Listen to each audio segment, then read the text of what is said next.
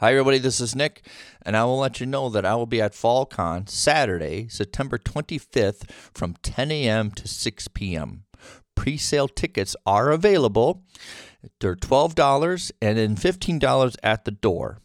Children under nine get for free. Come see me and a lot of my other artistic friends and previous guests of the show show off their works, and I will be there too, selling my comic book The Green Way and promoting the show. Come see me, Fall Con, at the Minnesota State Fairgrounds, 10 a.m. to 6 p.m. I hope to see you there.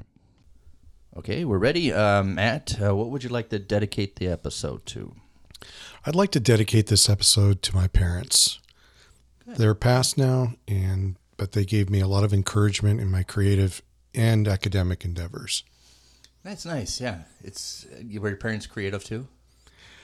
Uh, they came from creative families. Okay, all right. That's, that does help a little bit, right? Yeah. Yeah, it does. Wonderful. Let's dedicate it to your parents. I like that.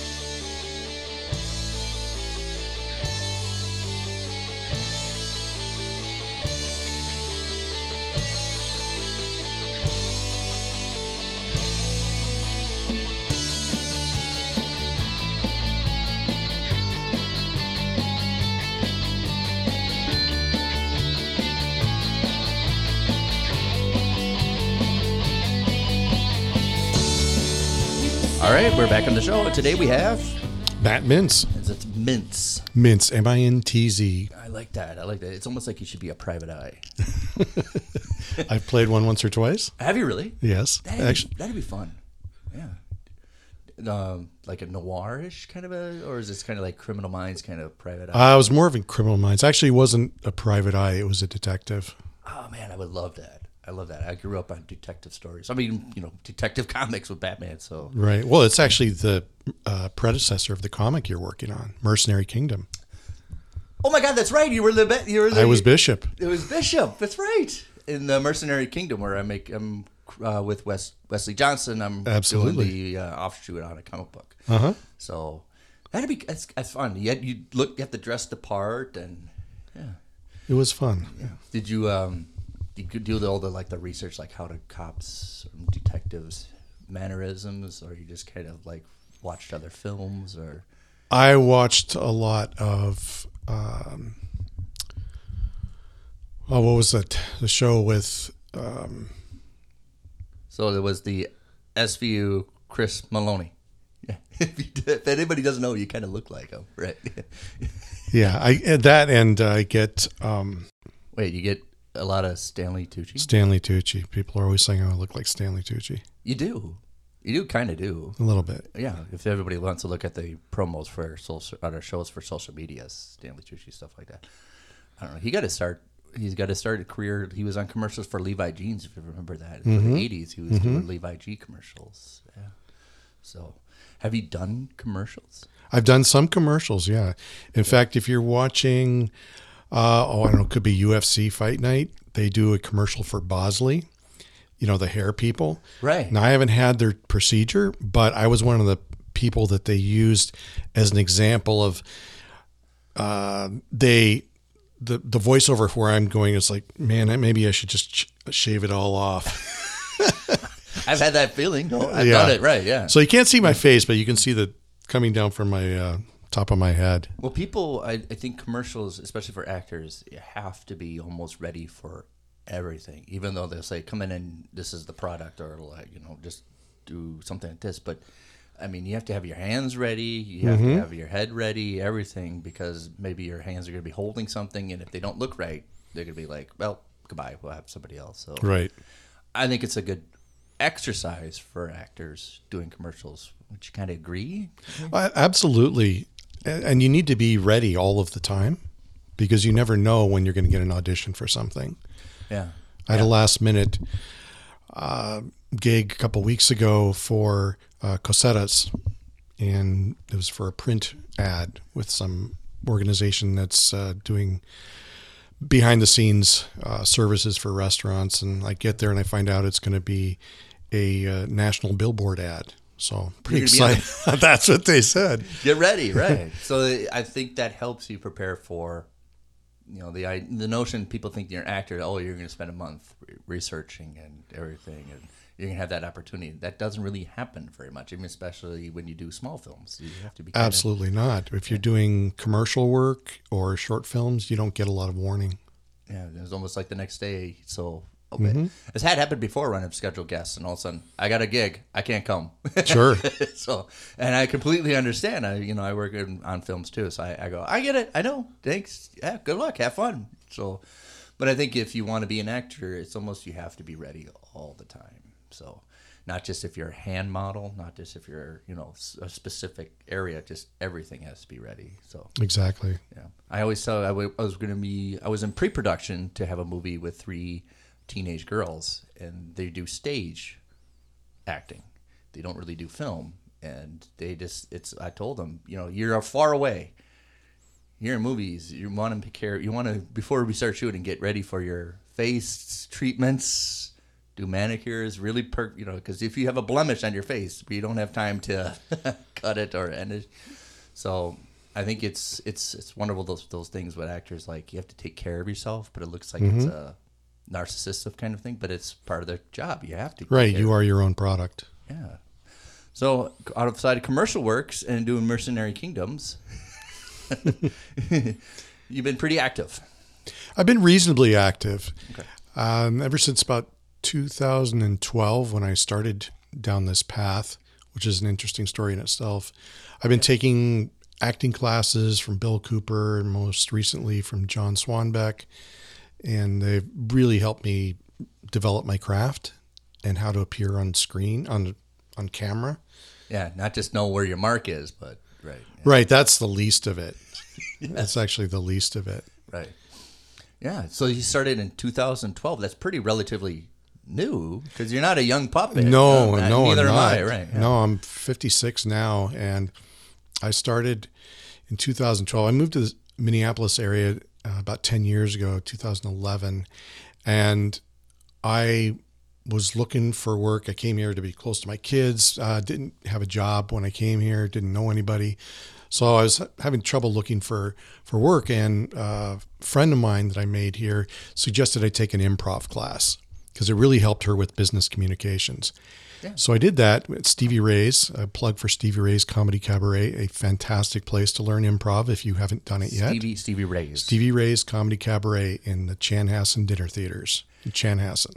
Right. Yeah. Fantastic place to learn improv. If the listeners are listening, Chanhassen's where Prince's complex is, compound. Absolutely. Prince, yeah, Absolutely. place. So, so you went to Stevie Ray's Comedy Cabaret. And what he helped me with was tremendous. It helped my communication skills, really helped me open up. I was really kind of closed down. And they helped me really expand, get in touch with my emotional range and be able to speak and present at a, a much wider range of right? emotion. Yeah. And then I had the idea, and, and I actually turned out that people thought I was actually funny. So I kept going with the improv for a couple of years. Yeah, yeah. You, uh, it's the barometer. You can think you're funny, but you have to make sure Yeah, yeah. Uh, other people were saying that I was funny, and that helps. it, it did help. And then I thought, you know what? I want to try acting. And then just on a whim, I looked in Craigslist for under crew needed, and there was this. Uh, people were they were looking for actors for a, uh music video for the background story, not not the music part. Definitely don't want me doing that, but the background story on the music part. And I um, auditioned for it, and I initially auditioned for a priest because I'm a fairly quiet guy. I figured I could, you know, look the part. right, right. You can do a little bit of the scenery. That's right. Yeah. And in fact, I do play a priest in some other films later on. But they ended up casting me as a pretty bad guy. And Okay, all right, the, all right. the music video was it was shot by Terrell Lamont, a very talented uh, director and filmmaker. The musical artist was called True Serva, T R U S E R V A, and he's a, a Christian hip hop artist. And the song was called uh, Who I Am. And if you Google True Serva, Who I Am, you can find that on YouTube. Okay. And it was my first acting gig ever. And I had to do some stage fighting. And the person that I was fighting with was. Does it mean like like a stunt fighting. Yeah, okay. stunt- All right, stunt wanna- fighting. Okay. Yeah, so it was a music video that required some stunt fighting. I played a very bad guy, a um basically wearing a wife beater and evil stepfather. Now I really want to see it. and I do some bad things Yeah. um, because I'm just a drunken bad person. And but the story is about this young woman who's caught up in addiction and prostitution, and it was done in conjunction with an organization called Breaking Free, in Okay. the St. Paul area that helps young women get out of uh, addiction and prostitution. And I played the basically the the source of this person's um, problems Okay. because she was Right. abused. Yeah. But you, I mean, it, acting you, it's nice. Everybody wants to play the bad guy, kind of. Sometimes. Right. Yeah. 'Cause Right. But I'll, I'll never forget this. So, this is my first acting experience ever. And I've done a lot of work behind the camera. I've been a photographer since I was 16 years old and done some, some video work. But this is my first time in front of the camera. And I never forget looking over the left. It's like, I like this. I like being in front of the camera. And, uh, you know, that's, it is what it is. That's how it started. Yeah. Right. That's how, that's how it started, and I sold the role so much that the the guys behind the camera were like freaked out, like because I was really like pretending to looking like I was beating up this person. Yeah. You really sold it. I sold it, and um, it was so powerful. The first time I watched it, I actually burst into tears because you see, you hear stories like this, but then when you see your actual face, it's you doing it. Yes. Right. and uh, and people that didn't know me that well said th- they didn't like me because they thought, where did that come from? He must be that mean person, you know. And that's where acting comes from. You you bring to mind some other experience, and Yes. and and portray that, and then the content of the video maps it onto what they think it is. Yeah, yeah. Uh, people always say that acting is almost like you put on a, a sheet, like a, a layer, you cloak yourself, but it actually is just coming out. Right, right. You, you, the more you try to act, the more you look like you're acting, and you don't want to look like you're acting. Yes, So I said it, I said it um, on a, a previous show of Burt Reynolds' favorite when he finally met Spencer Tracy. Uh-huh. And he's like, "I, you inspire me. I wanted to be an actor." And his first says, "Don't." The first thing Spencer said to him is, "Don't let them catch you doing it." Exactly, exactly. Yeah. So So I, it's, it's it's one of those things of you can't really force it, right? It almost has this acting. People think, oh, you just say your lines, get on your mark, and everything. But it's almost you have to be a natural part of it. Right. You're not saying your lines. You're there's the content behind them, the emotion, and then you're just delivering the lines Yeah, almost effortlessly. right. and it um, does seem me being a writer and a few scripts have turned into movies. It it's unique because then you see somebody else that read that script and you did a reading of it, and all of a sudden, but you see it on screen and you see it come alive. The words and mm-hmm. the performances. It's one of the best things you can ever. When somebody's like, "Wow, I never thought about that," but that the way he did it, I like that. Or he just, yeah, it's just one of it when it comes alive and somebody actually uses it and you see the scene, you're like, "Wow, that's remarkable." Right. And, that's what I learned recently actually is that the the writer isn't envisioning every aspect of the of the story. That's what they rely on the actor for. Yeah. To bring the context and the nuance to it. Right. Yeah. There's a great scene of um, it's, um, Matchstick Men with Nicolas Cage and uh, Sam Rockwell. Mm-hmm. And there's a certain scene. It was just simply a scene of Nicolas Cage on the phone, soliciting his cons to people calling around. In the background, you have Sam Rockwell, who's almost just has energy, like he knows he's he's excited about scamming people, and he's bouncing off the walls. There's nothing in the script that said he had to do it, but he Right. knows his character's like that's the whole point of it. It's like yes, yes, yes. Because he's listening in on Nicolas Cage being conning people on the phone. He's like, yeah, he's getting energy from it, Exactly. and that's kind of what acting is. You have to what even what's not on the words of the script. What would what would your character do? What would you do mm-hmm. in the scene? And that was marvelous, even for that mm-hmm. little bit. Yeah. Are you comfortable seeing yourself on film? Yes, I am. Okay. Yeah, not always, but Uh, because you know we have some things about ourselves we don't like the way some something looks. Yeah. You know, but self conscious. But I I like seeing myself You on comfortable the screen. with It, it was it was pretty fun seeing myself on the big screen the first time. Yeah, who the heck's that? it's Stanley Tucci, right? What's he doing playing a bad priest? oh, one of his early films. Yeah. So, I mean, we are talking about how I got into it in two, since 2012, and Yeah. I just started doing some student films. I took some acting classes from uh, Bill Cooper here in Minneapolis, and more recently from John Swanbeck. I was based out of uh, Los Angeles, uh, both fantastic teachers, and doing some uh, local films.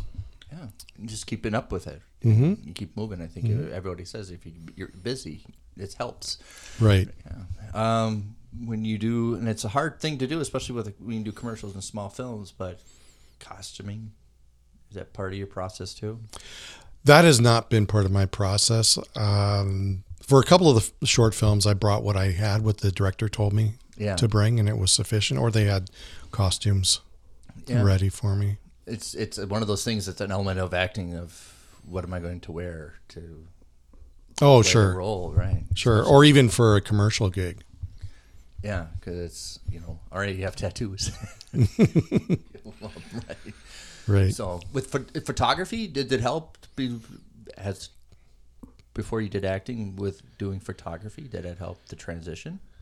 Um, I would. I don't know if it helped the transition, but it was definitely the source, initial source of the interest. Because where that it, interest came from was actually from my grandfather, and this is a an interesting part of my story. Yeah. that uh, I have a lot of pride in and, and I'm grateful for. My grandfather was one of the original Keystone Cops, and In the old films. in the old films. Yes, he was part of the building of Hollywood.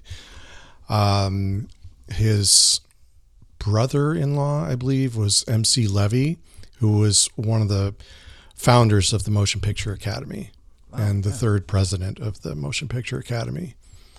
So there's a lot of family history in in uh, film in Hollywood. Yeah, especially when it's it started and then people are just it's an industry where people are, you learned as you're doing. There was only Right. school to learn. Right. I mean, I was just I was less than ten at, at the time, or ten to like fifteen, and or eight to fifteen or something like that. And we would go down to Los Angeles to visit my grandparents, and my grandfather would take me into his study, and it was just like you would imagine an old study. It was a lot of wood and leather, and the walls were just lined with scripts, like rows and rows and rows of scripts. Old old fashioned movie scripts. Oh yeah. In fact, he was he was uh, the dialogue coach for Elvis in all of his films, which may or may not be a claim to fame. Uh, but well, I, I, I do have something. Uh, well, I like to get back to, but I have something to insert because uh, when I was in film school, Mm-hmm. I was taking film at the University of Minnesota. Um, one of the people that came to talk to us was Larry Storch. It, this so happened the person teaching the class, family connection with Larry Storch, and he came on. And he talked about how he was the original Ghostbuster, his TV show Ghostbusters in the late seventies. Oh, wow. He was, and then he talked about how he sued the pants out of him and I got a lot of money.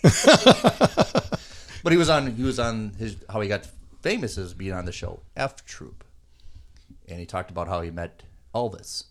oh, okay. Elvis was a big fan of F Troop, and so he did a show, and a lot of the crew, a lot of the cast was in backstage waiting for him to come out, and he said that act of him being a star in front of every people, but as soon as he shut the door, that deep Southern drawl, oh man, I love he goes because somebody was been training with him, so a dialect, but mannerisms of how to be a star. But then when the doors were closed, that Southern boy came back, and Oh well, maybe that was my grandfather. helping him. I think it was right. Yeah, Could have been. yeah. Well, dialogue is another key element of acting. hmm I think it's just not saying your lines, but you have where you're going to be the emphasis and all that. Yeah. Exactly. Yeah.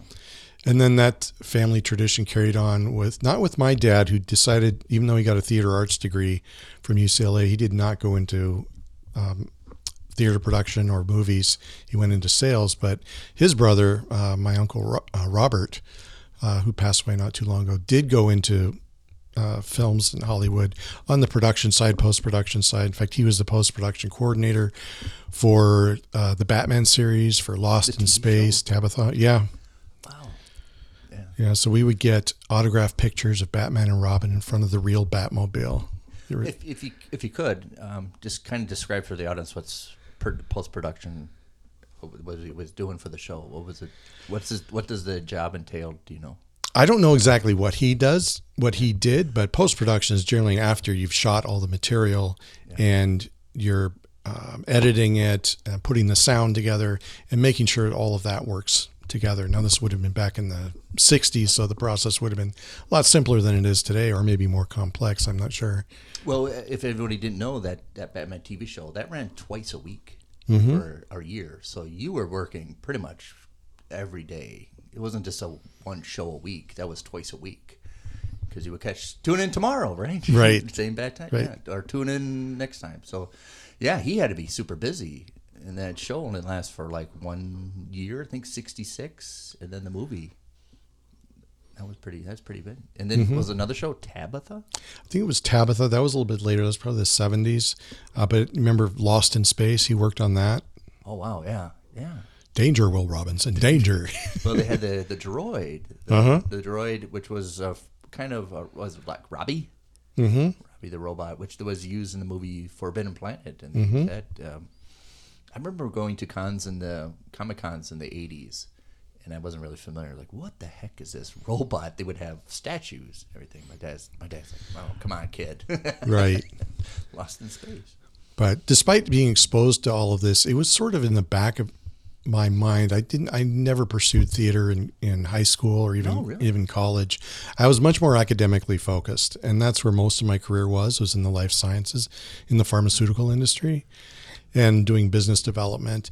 And then it slowly started graduating uh, more towards working with people and ideas, and then became more on coaching people. And since moving to Minnesota, I became a, a coach in a call center, a team leader in a call center where it's helping people really communicate better to customers. And I did not know it at the time, but I had a real knack for it. Yeah, how do you can navigate escalations and yeah. Right, and it was really about helping people get in touch with themselves because when it when they're talking to a, a customer, it's they're filtering everything they're own, they're going through in their own life yeah. through what's what this conversation is yeah. and helping them you know disengage from that and then then i became a personal trainer uh, helping people you know build themselves up even more and then since then i've actually become a mortgage loan officer and what that does is it gives me an opportunity to both help people but it's also flex- flexible enough that i can pursue an acting career without the hindrance of a nine to five job And I don't want to mean deceiving point, but I think acting helps even outside your the other pro- professions. oh definitely How you can handle situations, how you can be approachable and stuff like that, rather than being forceful. And I don't mean that you're not deceiving anybody, but you're just it helps the you to navigate the tools to communicate with people. it's all about the communication and establishing rapport and trust Yeah, I um, when I was uh, I used to be a football referee for 20 years, and we would take workshops just on navigating how to talk to coaches. You know, because they're going to be fired up. They're going to be rooting for their team. They don't give a crap about the other team. They want to know why they're getting the penalties and not the other team. And uh, we have to do. We worked on our mannerisms of how do you approach coaches and how do you stance and you know, if you make a mistake, and I made quite a few, and it's and it's a simple of uh, yes, coach, I really screwed up, and we're gonna move on, and you have every right to be mad at me, and you can say any word you want to me, but we're moving on. And yes, I'll, you can give me a bad rating. If you didn't know, coaches give rating to other officials for the game. Oh, so and that gets submitted to your review at the end of the year, especially for high school league. So yeah, and that's it calms them down quite a bit. If you just mm-hmm. recognize, hey, yes, I absolutely screwed up, but we're moving on. Right. Well, you actually bring up an interesting point, another aspect of my career that I forgot to mention. My initial interest in film was not from the entertainment aspect, it was actually from the corporate aspect and using film in business to better help tell stories. In one of my jobs, I was a director of marketing for Asia Pacific, and I was managing a partnership between a Canadian company and a Japanese company. And they had this development project, and it was it had reached the market, but there was so much conflict between the two companies, they were almost ready to throw out the partnership. But they hired me because I had experience in working with Japan, and I went in there and I assessed the situation. And I said, you don't need to terminate this. It's a learning opportunity. And then what we did was we actually created a, a film based on the story of the, the development project so that everybody in the company could see what everyone else was doing. Because the problem was the story wasn't being told. And the hmm. situation that you just described, and in so many companies and, and countries working together, they each come with a different frame of reference. Right, yes. And if you don't understand that reference, the same words do not mean the same thing to the other party. Oh, yeah. Right. So, uh, one of my goals before moving to Minnesota and actually got me the start in the film industry in Vancouver, British Columbia, another strong film city. Absolutely, right. Was to make not corporate videos, but what I called just corporate films, uh, for lack of a better term, that I wanted to help companies tell their stories uh, using something that's now a buzzword, uh, corporate storytelling. Well, I think um, to navigate, I think podcast is another great tool for mm-hmm. advertising. And I, when I started my podcasting uh, ten years ago, well, over ten years ago, because I used to do workshops too, and I would tell people this is the new avenue avenue for advertising. You're telling a story rather than the sales pitch and the gimmick and the funky noises on the radio for thirty seconds. It's now almost. Uh, at the at the hour long advertisement, per, but talking about your development of your product. Right. And even though it's, I've had my friend Nick who owns Alloy Brewery just talk about, and he owns Alloy Brewery. We didn't talk about the product. We just talk about what he enjoys and why he enjoys beer. And he goes, that was, I never thought about advertising is going to go to that kind of a branch. And I think that's what it's going to be from now. It's a great promotional tool to not only just give it the gimmick, but it's also telling the story. Right. People relate most to, to stories. And that got me looking at Joseph Conrad's, you know, the, the power of myth. Yes. And yes. how myths permeate everything that we do and, and they're so similar across societies and how we interact with each other, how messages are communicated with different aspects of myth, and using that power to, or, or using that that tool to better communicate.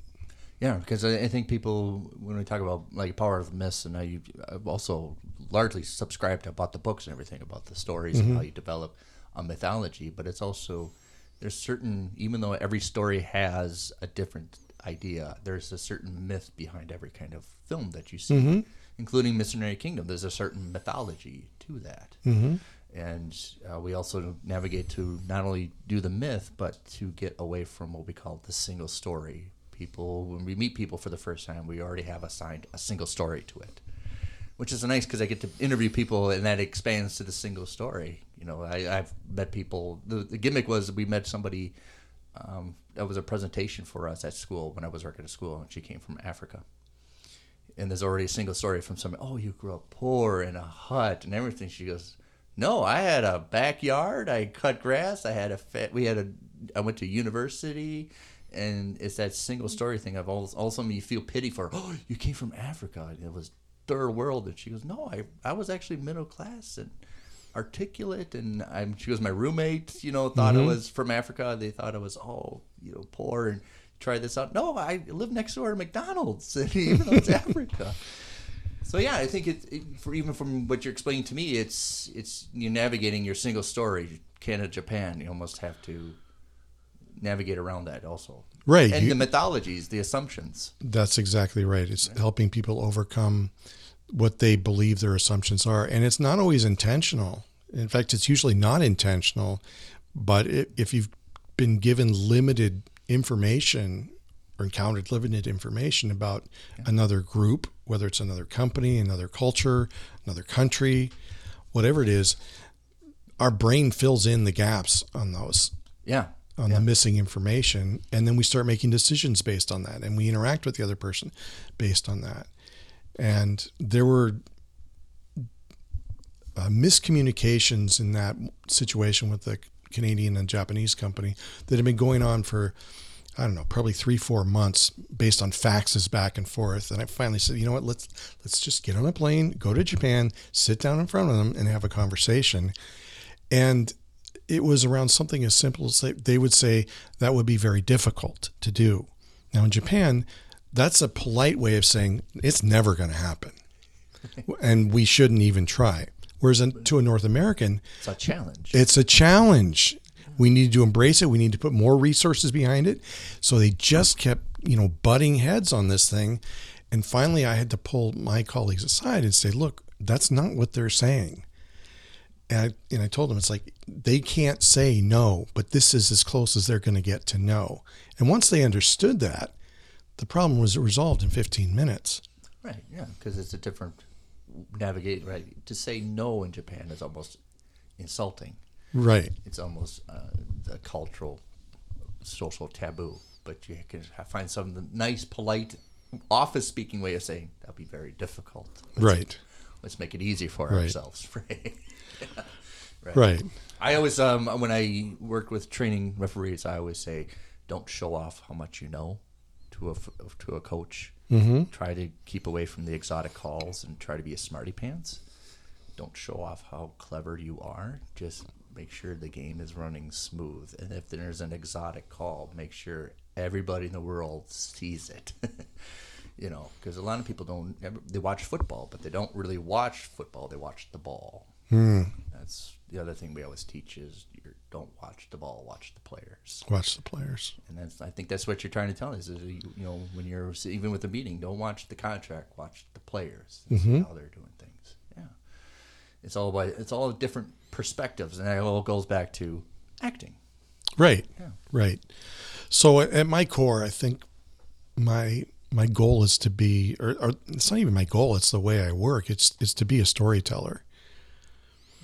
And I want to translate it, that into film. I, I have some uh, pretty, I don't know, called traumatic or significant family experiences, stories that I think are deserving to be told. Yeah, yeah, and but they're so complex and so lengthy i don't even know where, to, start, Right. Yes. Yes. and that's been my challenge it's like it's with that. how would you navigate you yeah it's in there. It wants to come out but how are we're going to start how we get that kernel? Yeah. Right and the story's changed my understanding of the story has changed over time. So which perspective do you tell it from it sounds very familiar because i was when i was writing my script for my first comic book and i started in 2008 and then when you start to get older and the story starts changing. It's not so much just to make sure things are right or giving you know listening to positive feedback or feedback of how do you want to construct the story but the story changed because i got older i got mm-hmm. different. And so eventually when i got old uh, when he when i got older than batman that changed everything. When i realized that they draw batman at 32 and i'm now older than 32 that changed my writing perspective as well but um, i think richard donner who just passed away had a great story about writing a story, and it has to be about pain. It, all of it has to be about pain because he was talking about when he passed away. This intern shared on his social media how he had a great script, and just if I had to just be able to just sit down with Richard Donner, I know you like it, and he gave him the script. He finally had the opportunity. He sat in the desk and he's like, "Here, I want you to read it and think what you like." And he goes, "You ever had your heart broken? You ever had a girlfriend say no, I'm done with you? I ever had your heart broken? No, that's not a good story." Has to happen to you, buddy, to make it a good story. and i think those things have to happen to you to make you a good actor too Yeah, get your heart broken.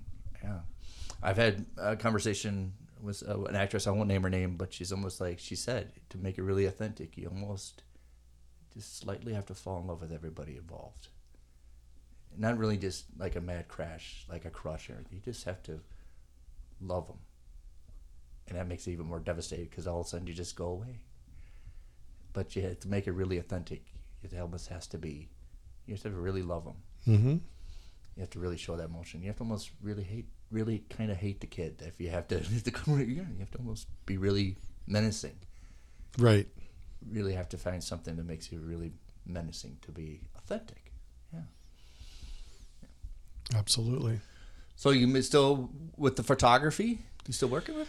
Um, not quite as much. My gear is a little bit gotten a little too old and needs to be replaced. But uh, what I have done, I did a lot of work with the Twin Cities Film Fest. Oh yeah, yeah. That's been a fantastic organization. If people aren't familiar with that, definitely check them out. Get involved. Uh, they're in their tenth year now, eleventh year, I think. yeah, right when you came here. Right, right. You're about I- as old. Yeah, you've been here. You said you're ten years. Yeah. Mm-hmm. And I, it's been a fantastic experience to get more connected to the community, the film community here in Minneapolis. I have so many friends that I've made through the film fest, and it just helped me get involved in in the film community in a way that, that was meaningful to me. Movies don't make be get made by sole artists. It's a collaboration, and you need a group of people that you can work with. You know, you can't make a movie just by yourself. I mean, obviously you can do a painting, you can do a photography by yourself, but movies you need to find a network of people to work with. And I think Twin Cities, yeah, you explained working with Twin Cities Film Fest kind of brings you to per- people who like the same thing, movies, and want to Mhm. work in the same goal. Yeah. Mm-hmm. So, how long you? So, what, what do you do for twins You do the photography for Twin Cities? Yeah, I've been working with Dallas Smith, who's the lead photographer there, and taking pictures of their different events, especially the Film Fest, the Actor Expo, uh, different gala events. Yeah. You with the all the other aspects of photography and acting. Do you want to do cinematography? I I find it interesting, but I don't think I'd go down that path. There's so much expertise involved in that. Okay. I don't want to do it. I, I don't like to do things half-assed. and I'm committed to other things right now, such that I, It won't take the time. I, I wouldn't I, I wouldn't be able to do it the justice that that filmmakers would expect from a good uh, director of photography. well, photography. Everybody thinks, oh, still photography will just naturally transition. Not at all. Cinematography. No. Not at all. Um, and and I actually really enjoy still photography. One of the things I've done a lot of is behind the scenes photos on sets. Oh yeah, yeah. If you yeah, yeah. just capturing the action of the process. capturing the moments of not just the actors but the crew. Those are actually far sometimes because I've done films and been on a film set. That's actually sometimes far more interesting to see people's process of making something than the final product. Absolutely, it is. it's enjoyable to see how everything gets, even through the documentation, how things got made. Because you know something that took five hours to set up, you only see five seconds on a movie. Right. The final product is a very distilled version of it, but what makes things interesting is the rough edges, and that's what you see behind the scenes. Right. Yeah. So that so th- you still do the photography, but then the from that kind of area, that kind of Right. yeah. Right. Um, so when you when you watch other movies, is that what you're observing? Is the photography and the acting pretty much? I'm looking at the cinematography, the lighting, the acting, and Yeah. the the dialogue. Is it tough? Because I know with a lot of actors, is it is it when you watch just consume a movie, just gonna go watch a movie? Is it hard just to sit and could you just enjoy it without? Oh, maybe I could do something to that, or why did they do that? No, I per- I do pretty much let myself just enjoy it, Okay. take it in for what it is. Yeah. Usually, because I do film critiques, I critique and review movies, but I always, for the first time, just watch it just to enjoy it, and then the second viewing, I kind of go back. Okay, why would you do that? Do that? But I almost just want to be an average film watcher the first time, and I think that's healthy, rather than just sitting and articulating. Even though you do films and do photography, just sitting, navigating and nitpicking. Why why they do that in the first viewing? Right. I, I think if we don't do that, it just becomes a job and becomes unenjoyable.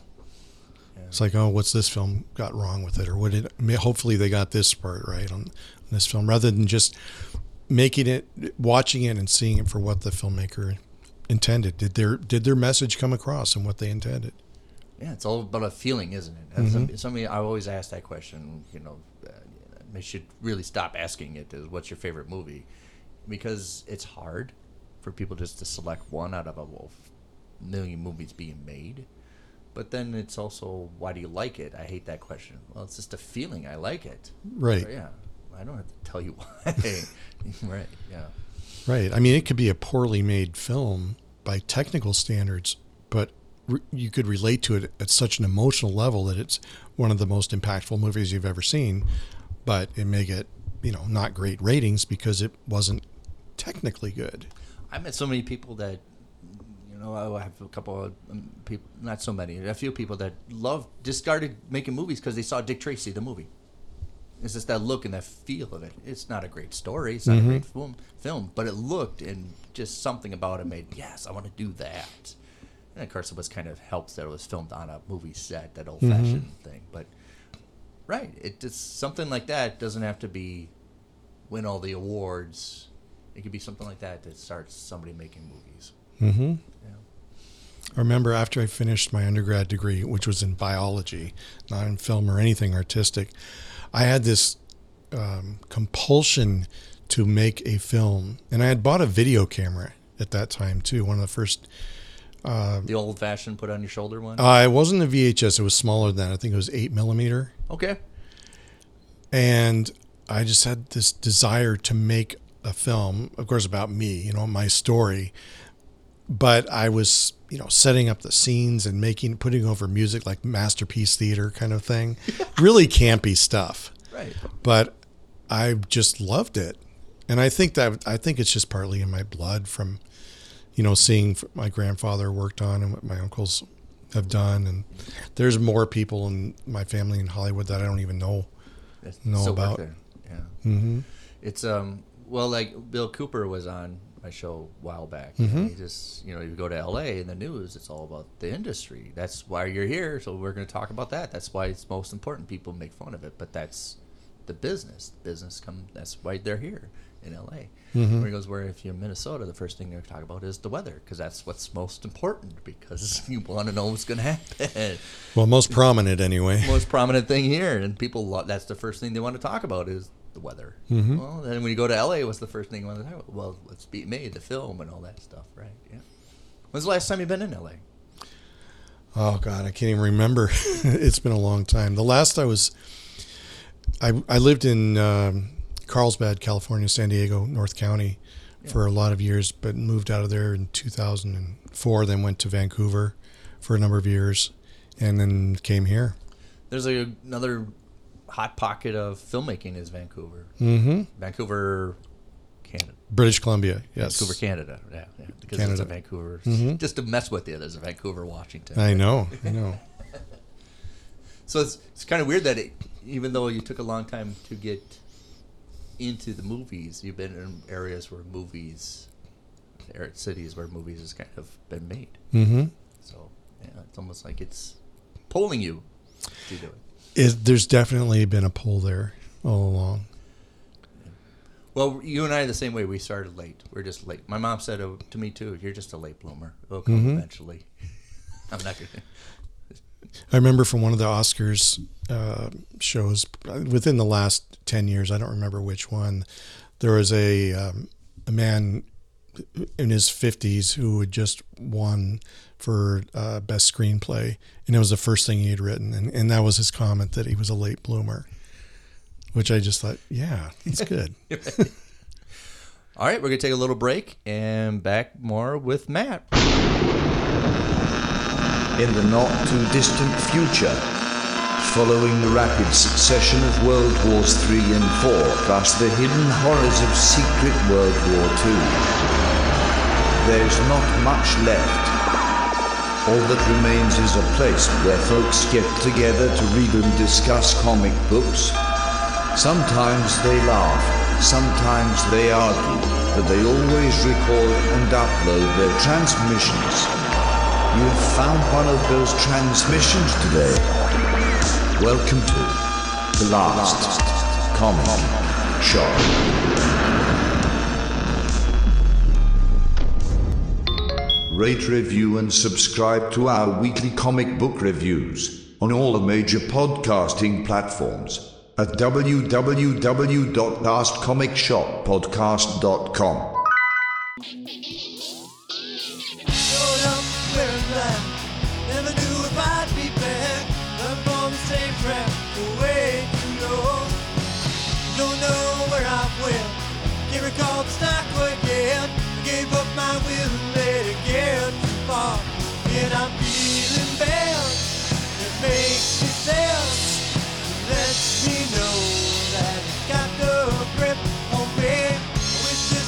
All right, we're back with Matt, and um, after break, we just kind of mentioned you wanted to mention Hala's uh, project. Did I, did I say your name right? yeah, Haleh Saberi. Okay, Holly's. Yeah, Haleh's a good friend of mine. She's working on a project called Broken, and it is a film, a film series about her work in care facilities as a COVID nurse. Oh, all right. I didn't know that she, that's what she was doing. Yeah, her, that's what her other uh, profession. yeah, her profession is uh, she's a an LPN and been working with a lot of COVID patients, and it's been a very harrowing experience. And so it's, it's called Broken. Um, is it a documentary? It's a bit of a documentary, but it's um, what I've seen. It's it's her story, but it's not about her, Okay. All right. and it's about the system how it is broken. Nice title. That's the title, right? Are you involved with it? I'm only on the periphery. I've been advising her, you know, bouncing ideas off each other Okay. for uh, for a long time. How did you guys meet? We met through the Twin Cities Film Fest. Another great opportunity. Another great opportunity. Yeah. Yeah. Uh, so how do how are we going to find? Um, so you already done with the production? Is she done with production or? Yes, she's has a uh, um, GoFundMe campaign for it right now. If you go to her uh, Facebook page, Haleh Saberi, H A L E H S E S A B E R I. Okay. If I if I can able to find the link, I'll definitely post it in the Oh, definitely. information Yep. box. She'll appreciate that. Yeah. And so yeah, this sounds interesting. So it's going to be a series. So it's not really just a one hour one off thing. No, no. I, I honestly, am I'm not sure of the ex, actual format that it's going to take. Uh, she was ini- initially going to be doing a 90 minute feature film, but a lot of people seem to be moving away from that in favor of like web series. Right. Yes. Yep. And then we have up in Duluth, we have Catalyst Stories. They're a nice springboard to get a series developed and um, moving, you know, something to for like a twelve-hour pitch of not just the movies, but something like a continuation process. Mm-hmm. So hopefully we'll get able to expand how you can find it. That project it seems kind of pretty important to invest. It is her program. Her project is very important. It's telling a story that not people, too many people know about, and it's how organizations and the government cut corners in ways that are not helpful to patients. Right. Yeah. Exactly. So it's called Broken. If you Broken. want to find it. Yeah. Um, back to you. so is there other aspects of film that you're interested in pursuing? Did like ever want to try like writing or something like that? Writing is definitely something that I want to do. I have some, as I mentioned earlier, some family stories Yeah. that um, I think need to be told. One of the things that I've come to learn recently as an evolution of what, what's, you know, my family is I have a couple siblings who have some uh, serious mental health issues Okay. Yeah. and one of them or the issue is dissociative identity disorder which i think they maybe used to call it multiple personality It's been changed or borderline personality. Yeah. right Yeah. but it manifests itself in some pretty strange ways and there's been experiences with um, one of my siblings to more than another where there's just behavior that you can't explain and events in their life that they can't even explain Right. and you can't use logic. You can't use logic to argue with a delusion. And I'm pretty sure there's a lot of other people out there who are struggling with this, trying to understand it, trying to deal with it. And I, th- I think there's some stories in there that need to be need to be told. It's one of the hard things to have a conversation with, especially Very difficult. um, because now you know it's hard to open up about. It's something that people don't really want to talk about, especially mental health. Hey, if you have a broken arm, people love to talk about that. sure.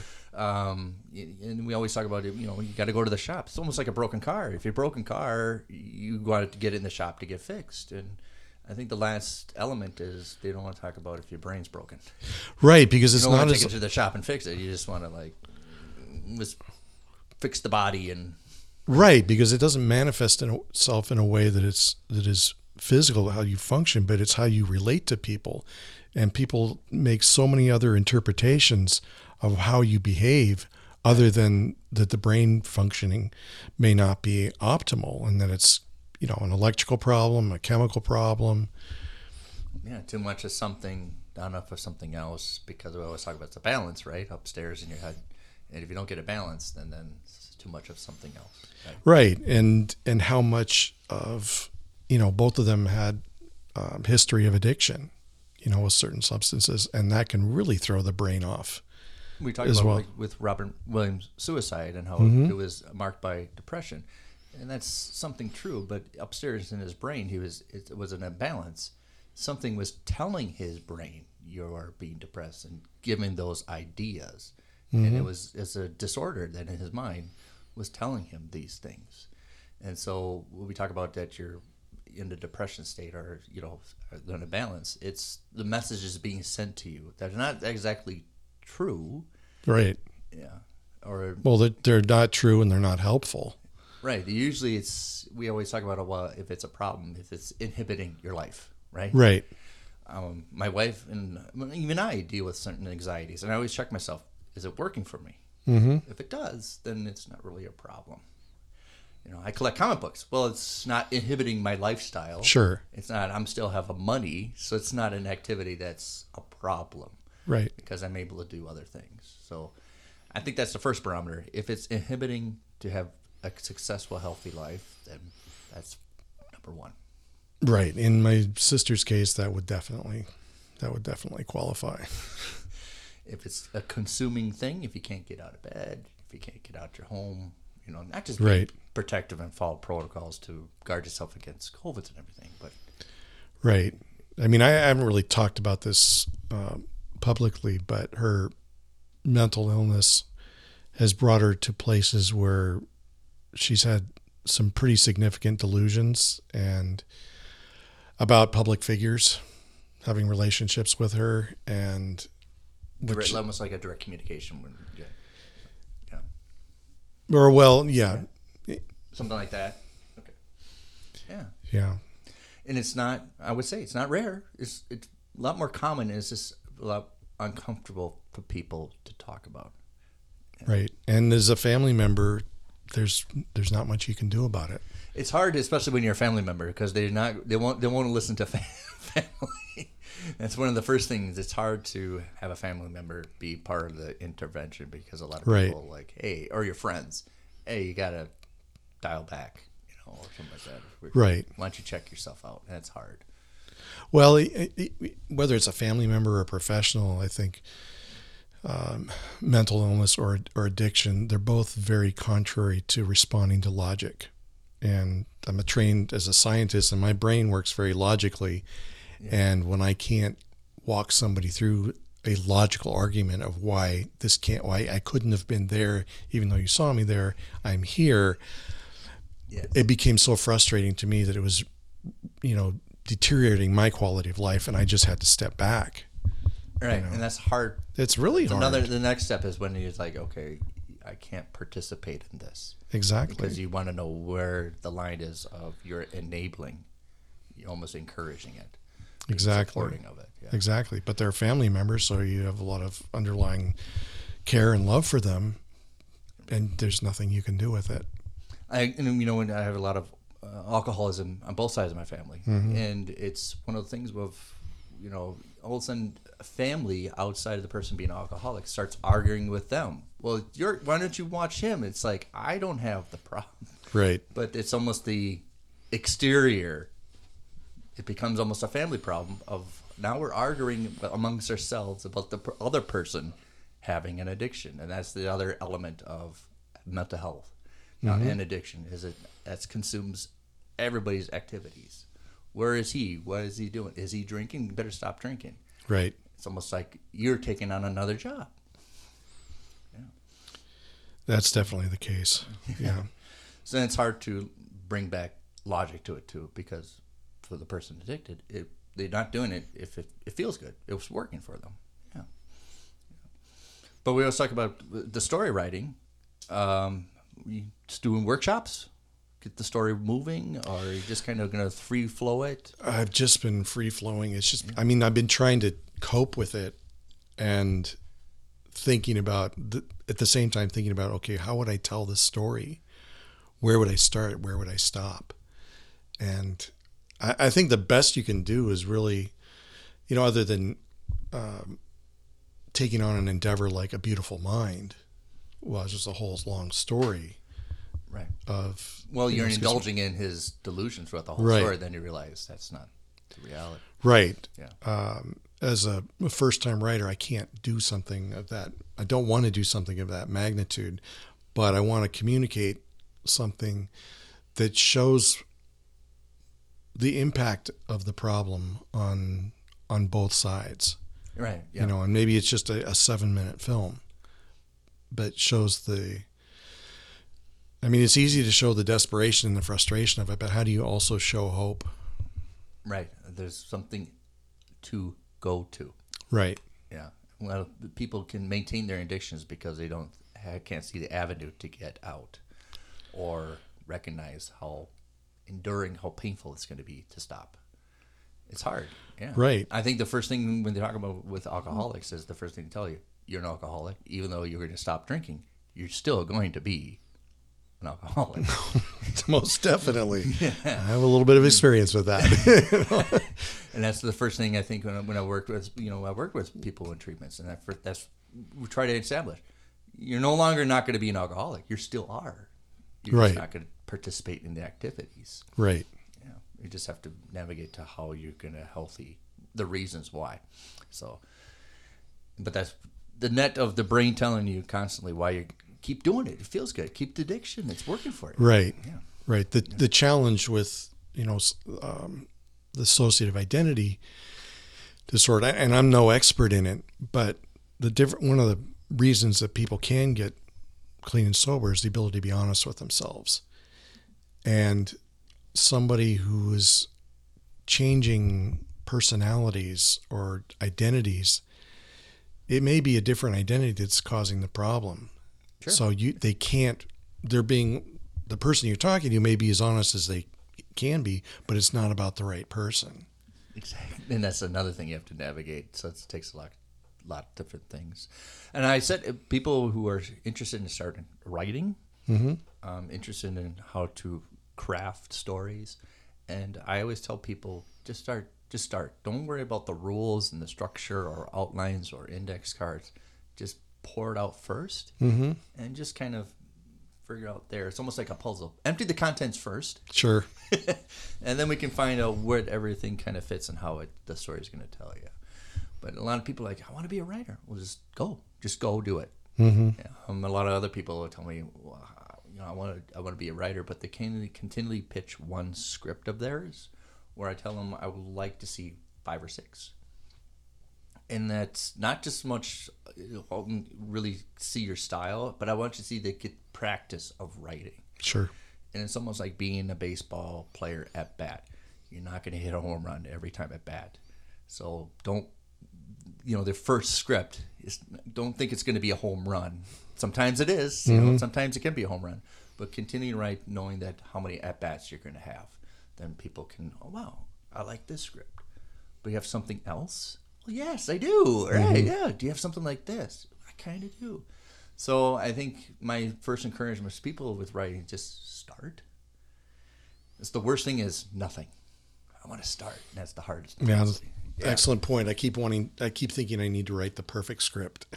Right. Yeah. but I don't even know what that would be. Yeah. You talked about with being perfectionist, and that's Right. That's a natural thing. I want it to be good. I don't. And I think it's making your first batch of cookies, right, or first pancake. Just make it. It's gonna be horrible, and just rework it, stuff like that. So mm-hmm. I met a lot of people when I first writing, and I was scared to share. Of course you, of course you are. You opened up and you wrote something, and I got great feedback where people like, "This is really awful," mm-hmm. but I'm glad you did it. And this is probably the worst you can go, but you can get better. You're not going to get as worse as this, and that help. That's far more helpful than anything. And then people who critique me like, okay, your grammar and everything and structure is wrong, but we're going to figure out what works for you and mm-hmm. your writer. I think people sometimes I like that style and I want to do that. Like I want to write like Tarantino. Tarantino's already got that cornered. Why don't you figure out something that you can do? Yeah, yeah. So I think that's you're at the hardest part, starting. Yeah, but it's it's a story that that needs to be told. and it's one of those things that's it's it's not going to go away. Like the, my first script, it was just that story was not going to go away. It had to go out, and so people think, well, I have a good idea for a story. That's not going to go away. You're going to have to write it out some way to get it out, get the process going. So, Right. I mean, I'd struggle between am I whose story am I telling? Am I telling my sister's story? Am I telling my experience of my sister's story? You know, Yeah. There's so many different. so many different avenues. Like you, you can do from a narrative point of view of just her, of her not really having the dialogue, but you were just observing. Right.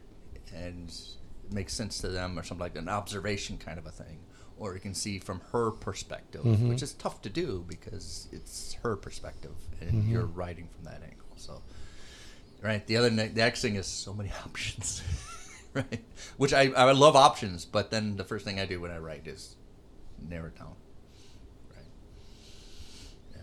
I like the best part about writing is when the story is telling you what it needs to do. It almost feels like you're not writing it. The mm-hmm. story is telling you. That's the best feeling. It's like, wow, this is this is. I didn't think I was going to go this route, but it's telling me I have to do this. And to get there, I need to start. That's your next comment. I'm pretty sure. Well, I think it's just like anything. You know, when you, something new, something an endeavor, everybody, you know, just jump into the deep end. You want to take your toe in there first to see uh, how deep is that before you want to plunge. Because that's the scariest thing is plunging into something you have no idea what's going to happen. Well, that's a good point. I mean, that's the other the other side of it. Do I want to delve into something that's been painful? Yeah. And the process of writing is going to be painful. And I tell people, it's not, you're not going to have a smile on your face doing it, Right. but the pro- end product is probably what's going to be the most enjoyable about it. I, uh, first time writing, I experienced, I think, every emotion on the spectrum from anger to I quit to, man, I'm really excited about it to everything else to I want to talk about it. My wife, like, just shut up and go back and finish it to Right. everything like that. So, yeah. Well, I'm looking forward to it. Would love to see it. Right. Well, I'm now now I'm committed. I will do it. Um, we had a previous guest, Kelly Lampshire Dash, Mm-hmm. and she does writer workshops. And uh, any, in fact, anybody listening who wants writing, she's a great person to reach out to because she's another one that doesn't really critique academically. She critiques what fits for you and make it work for you. And I think that's the far more helpful thing. People will start writing, think there's some kind of formula, steps that I have to do, and that doesn't work for everybody. So I think most figure out your process first, Mm-hmm. and then let's figure out what works for you, how to make it run smooth. And she's a great person to critique that way, rather than to say, "Ah, that was just load of exposition. You got to work on that." Well, definitely reach out. Yeah. Well, I think it helps because with you refereeing, navigating communications with people, I think you have already have a natural sense of dialogue and how people speak, and that was the toughest thing for me is natural speaking. Where I think if you already have your background, you know that how things are going to be said, and emphasis, rather than just explaining things through dialogue. Not to mention, you probably read a bunch of scripts also. Yes. Yes, I have. Of all ranges of quality.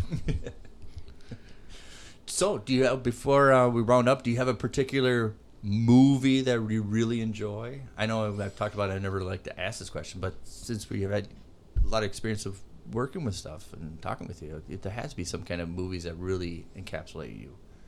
Is there a certain genre that you like to? I do enjoy the the suspenseful mystery ones. Yeah. Ones that I don't like are, and it's ironic because I've been in a couple horror films. I'm not a big fan of the paranormal and horror ones because sometimes they feel a little too real. I've had some experiences that um, they feel a little too close to home. I remember I, I met some people that I love making horror movies. I love it. It's a mess and everything. I, I don't I don't like watching them. Yeah. I love making them, but I just you guys can watch it. Yeah, I don't mind making them. That was that was pretty fun. yeah. That was pretty fun. So- But it's not a genre that I enjoy watching. I do like some of the Marvel, you know, a lot of the Marvel movies. Yeah. It's it's taken on. Well, we're in that gap of Marvel superhero movies are kind of like in the fifties of westerns. You just mm-hmm. can't get away from it, no matter how hard you try. You're mm-hmm. just going to get saturated because pe- the technology caught up to what we've been reading. You can actually see Spider-Man flinging rather than the TV show. He's just walking up a. They tilt the camera so it looks like he's walking on the building. He's just walking on the floor. So like Right. even like the Batman TV show, the technology caught up to what we've been reading. So mm-hmm. of course they want to show it off a little bit, but yeah. And I also love a lot of the old films, the film noir and, and the black and white films. That's my alley. I love it. I love musicals. I like the bright MGM musical stuff. Mm-hmm. But if I pick, I want a seedy, dark, black and white alley, and the seedy detectives, and a little suspense. Exactly. Yeah, don't know really what's going on, and the, you know, you know, a noir is when the protagonist is doing everything wrong. Exactly. And the other component is they're absolutely doomed. No matter what Mm-hmm. happens, they're absolutely doomed. And the woman's gonna get away with it almost. Sometimes, not all the Mm-hmm. time, but though she's manipulating everybody. Yeah. I love those. uh, Well, the noirs, yeah, it's the backdrop of. It came out where everything was of a hope after World War II of back to you know the everything's nice and pleasant and if you work hard things will come your way and everything is enjoyable and in the in noir it's like no Right. Just- there's an undercurrent of just it's still rotten There's still a little bit of that going on. Well, I don't. I, I've, I've written my paper saying noir never really went away. I mean, obviously, the little gap of what happened, Uh-huh. but it never really went away. You know, like disaster films in the seventies, it never really went away. It stopped, Mm-hmm. but we still have those coming out, those disaster Mm-hmm. still playing. Yeah. So, Matt, it was a great fun to talk with you, man. Absolutely, Nick. I really appreciate this opportunity. Yeah. That's been a great experience. Now you're gonna go back to the writing board, huh? Yes. Well, not even back. It just Just got to get started. Gets- Yeah. gets started. the worst thing is a blank piece of paper. That's the worst thing. It's But even even a painter would tell you the worst thing is a blank piece of paper. So fill it up first, and then think about how you're gonna what you can do with it. Matt, it's not over till the guests say it's over. it's over. Hey,